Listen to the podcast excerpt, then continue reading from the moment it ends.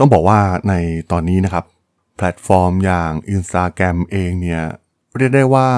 เริ่มได้รับความนิยมน้อยลงไปเรื่อยๆนะครับโดยเฉพาะกับกลุ่มวัยรุ่นที่เริ่มที่จะหันไปใช้แพลตฟอร์มอื่นๆมากขึ้นนะครับโดยเฉพาะ TikTok เองที่สามารถดึงดูด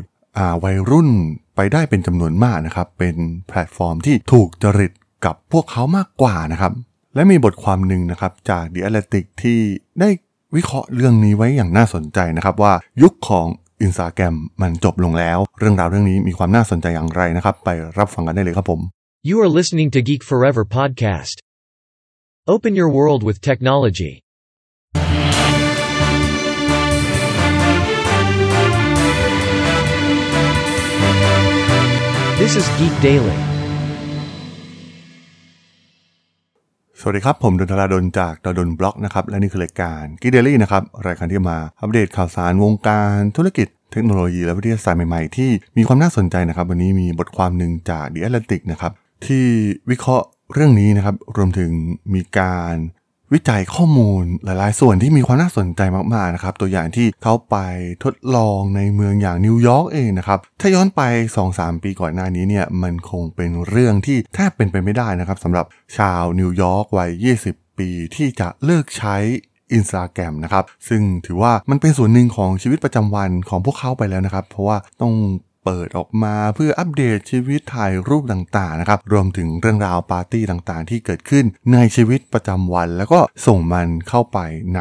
แพลตฟอร์มอย่าง Instagram แต่ว่าเมื่อเรามามองในตอนนี้นะครับมันมีการเปลี่ยนผ่านครั้งสำคัญหลายๆอย่างนะครับที่ทำให้เสน่ห์หลายๆอย่างของ Instagram เองเนี่ยมันลดน้อยหายลงไปนะครับ Instagram เองเนี่ยพยายามทำตัวให้เหมือน TikTok นะครับซึ่งแน่นอนว่ามันมีแพลตฟอร์มอย่าง TikTok อยู่แล้วนะครับที่เป็นแพลตฟอร์มวิดีโอสั้นและพวกเขาก็ทำสิ่งนั้นได้ดีอยู่แล้ว Instagram เองเนี่ยเป็นแพลตฟอร์มที่แจ้งเกิดมาจากการแชร์รูปภาพนะครับทำให้อัลกอริทึมต่างๆนะครับรวมถึงมนต์เสน่ห์ที่เกิดขึ้นที่หลายๆคนหลงรัก Instagram เนี่ยมันลดน้อยลงไปมากนะครับถ้าใครเข้าไปในตอนนี้ก็จะเห็นความแตกต่างจากยุคแรกเริ่มหรือว่าย้อนกลับไปเมื่อ 2-3 ปีที่แล้วเนี่ยมันมีความแตกต่างกันอย่างชัดเจนมากๆนะครับมันคล้ายๆกับความสัมพันธ์ของคนรุ่นมิลเลนเนียมกับ Facebook คนเจนซีกับ Instagram เนี่ยมันก็คล้ายๆกันนะครับมันเป็นสิ่งที่มีความผูกพันกันอย่างยิ่งนะครับแต่ข้อมูลใหม่นะครับจากการสำรวจของ Piper Sandler พบว่าจากการสำรวจวัยรุ่น 14,500 คนใน 47 รัฐมีเพียง 20% เท่านั้นนะครับที่ระบุว่า Instagram เองเนี่ยเป็นแพลตฟอร์มโซเชียลมีเดียที่พวกเขาชื่นชอบนะครับคนส่วนใหญ่เนี่ยชอบ TikTokตามมาด้วย Snapchat นะครับซึ่ง Instagram เองเนี่ยกลายเป็นแพลตฟอร์มตัวเลือกรองๆไปแล้วนะครับสำหรับคนรุ่นใหม่ย้อนกลับไปในปี 2014 เนี่ย Instagram เนี่ยเติบโตจนมีผู้ใช้300ล้านรายต่อเดือนนะครับซึ่งสามารถแซงหน้า Twitter ได้เป็นครั้งแรกนะครับ Instagram Story เองนะครับที่แตกต่างจาก Snapchat โดยตรงเปิดตัวในเดือนสิงหาคมปี 2016 นะครับซึ่งโหกลายเป็นผู้ใช้ชอบมากๆนะครับสำหรับฟีเจอร์นี้จนตอนนี้เนี่ย Instagram เองเนี่ยมีผู้ใช้งาน 2,000 ล้านรายต่อเดือนนะครับแต่มันก็กำลังประสบปัญหาที่สำคัญมากๆนั่นก็คือเด็กโดยเฉพาะอายุระหว่าง 18-29 ปีเริ่มหันเหความสนใจไปจาก Instagram มันเป็นเรื่องใหญ่มากๆนะครับเพราะว่าหากย้อนกลับไปนะครับผมเองเนี่ยก็เพิ่งได้อ่านทั้งหนังสือของเรื่องราวการก่อกำเนิดของ Instagram หรือว่า Snapchat นะครับ2แพลตฟอร์มนี้เนี่ยมีความคล้ายคลึงกันอย่างมากนะครับในการเริ่มต้นแพลตฟอร์มของพวกเขาเพราะว่ามันแนวคิดเนี่ยจะแตกต่างจากสิ่งที่ Facebook นะครับทำอย่างชัดเจนมากๆนะครับเพราะว่า Facebook เองเนี่ยเป็นแพลตฟอร์มที่ค่อนข้างแมสแล้วก็ใช้งานกับกลุ่มคนหลายๆกลุ่มมากๆนะครับมีผู้ใช้งานหลายพันล้านคนต่อเดือนเพราะฉะนั้นมันไม่สามารถที่จะมาจัดการแบบลงรายละเอียดดีเทลได้เหมือนกับแพลตฟอร์มที่เพิ่งสร้างขึ้นมาใหม่นะครับตอน Instagram เพิ่งสร้างขึ้นมาเนี่ยเควินซิจอมเองนะครับที่เป็นfounder ของ Instagram เนี่ยค่อนข้างพิถีพิถันในการจัดการแพลตฟอร์มเป็นอย่างมากนะครับทุกอย่างเนี่ยถูกลงรายละเอียดมากนะครับโดยเฉพาะเรื่องของคอมมูนิตี้เองหน้าตาของแพลตฟอร์มแม้กระทั่งรูปแบบการโพสต์ต่างๆหรือแม้กระทั่งการที่จะนำโฆษณามาลงเนี่ยก็ต้องมีการเช็คแบบละเอียดมากๆนะครับซึ่งตอนนั้นเนี่ยมีการเช็คทุกโฆษณานะครับผ่านตาของเควินมา ก่อนนะครับก่อนที่จะได้ลงโฆษณาในแพลตฟอร์ม Instagram แต่ว่าหลังจากที่เควินออกไปเนี่ยก็อย่างที่เราทราบกันนะครับก็มีการปรับเปลี่ยนผู้บริหารกลายมาเป็นคนของ Facebook เป็นหลักนะครับซึ่งวัฒนธรรมมันแตกต่างกันอยู่แล้วนะครับพวกเขาเนี่ยเน้นหลักในเรื่องการใช้อัลกอริทึมใช้ AI นะครับมาจัดการทุกอย่างนะครับตัดสินใจทุกอย่างด้วยข้อมูลด้วยตัวเลขเท่านั้นนะครับไม่มีอารมณ์เข้ามาเกี่ยวข้องคิดแบบไหนคนชอบทำแบบไหนที่จะดึงดูดคนให้นานที่สุดนะครับก็ใช้ AI คำนวณกันไปนะครับว่าทำอย่างไรให้คนดึงดูดอยู่กับแพลตฟอร์มให้นานที่สุดซึ่งไม่แปลกใจนะครับว่าทำไมในตอนนี้แพลตฟอร์มมันถึงเปลี่ยนไปได้ขนาดนี้นะครับทุกอย่างถูกพิจารณาคิดวิเคราะห์จากเทคโนโลยีอย่าง AI นั่นเองมันทำให้ฟีลลิ่งของการใช้ Instagram ในยุคเดิมๆเนี่ยมันเปลี่ยนไปอย่างชัดเจนมากๆนะครับโดยเฉพาะหลังจากที่เควินนะครับที่เป็นฟาวเดอร์ของทาง Instagram เองเนี่ยได้ออกจากบริษัทไปนะครับทำให้หลายๆอย่างนะครับมันเปลี่ยนแปลงไปแบบชัดเจนมากๆส่วนนโยบายในการผลักดันให้ Instagram เองเนี่ยมาต่อสู้กับ TikTok นะครับมันก็ได้ผลในระดับหนึ่งนะครับเพราะว่าก็สามารถดึงดูดผู้ใช้งานให้เข้าไปในฟีเจอร์ของ Reel เองนะครับได้เพิ่มมากขึ้นนะครับแต่ว่ามีเอกสารภายในที่ได้รับจาก Wall Street Journal เนี่ยแสดงให้เห็นว่าผู้ใช้ Instagram เนี่ยใช้เวลา17.6 ล้านชั่วโมงต่อวันในการดู Reel นะครับซึ่งเมื่อเทียบกับ TikTokพวกเขาดูกันถึง 197.8 ล้านชั่วโมงนะครับที่มีการชมผ่าน TikTok ในแต่ละวันและในเอกสารเนี่ยก็ยังเปิดเผยเรื่องของการมีส่วนร่วมนะครับของผู้ใช้งานกับ Reel เองเนี่ยลดลง 13.6% นะครับในช่วงหลายเดือนที่ผ่านมาซึ่ง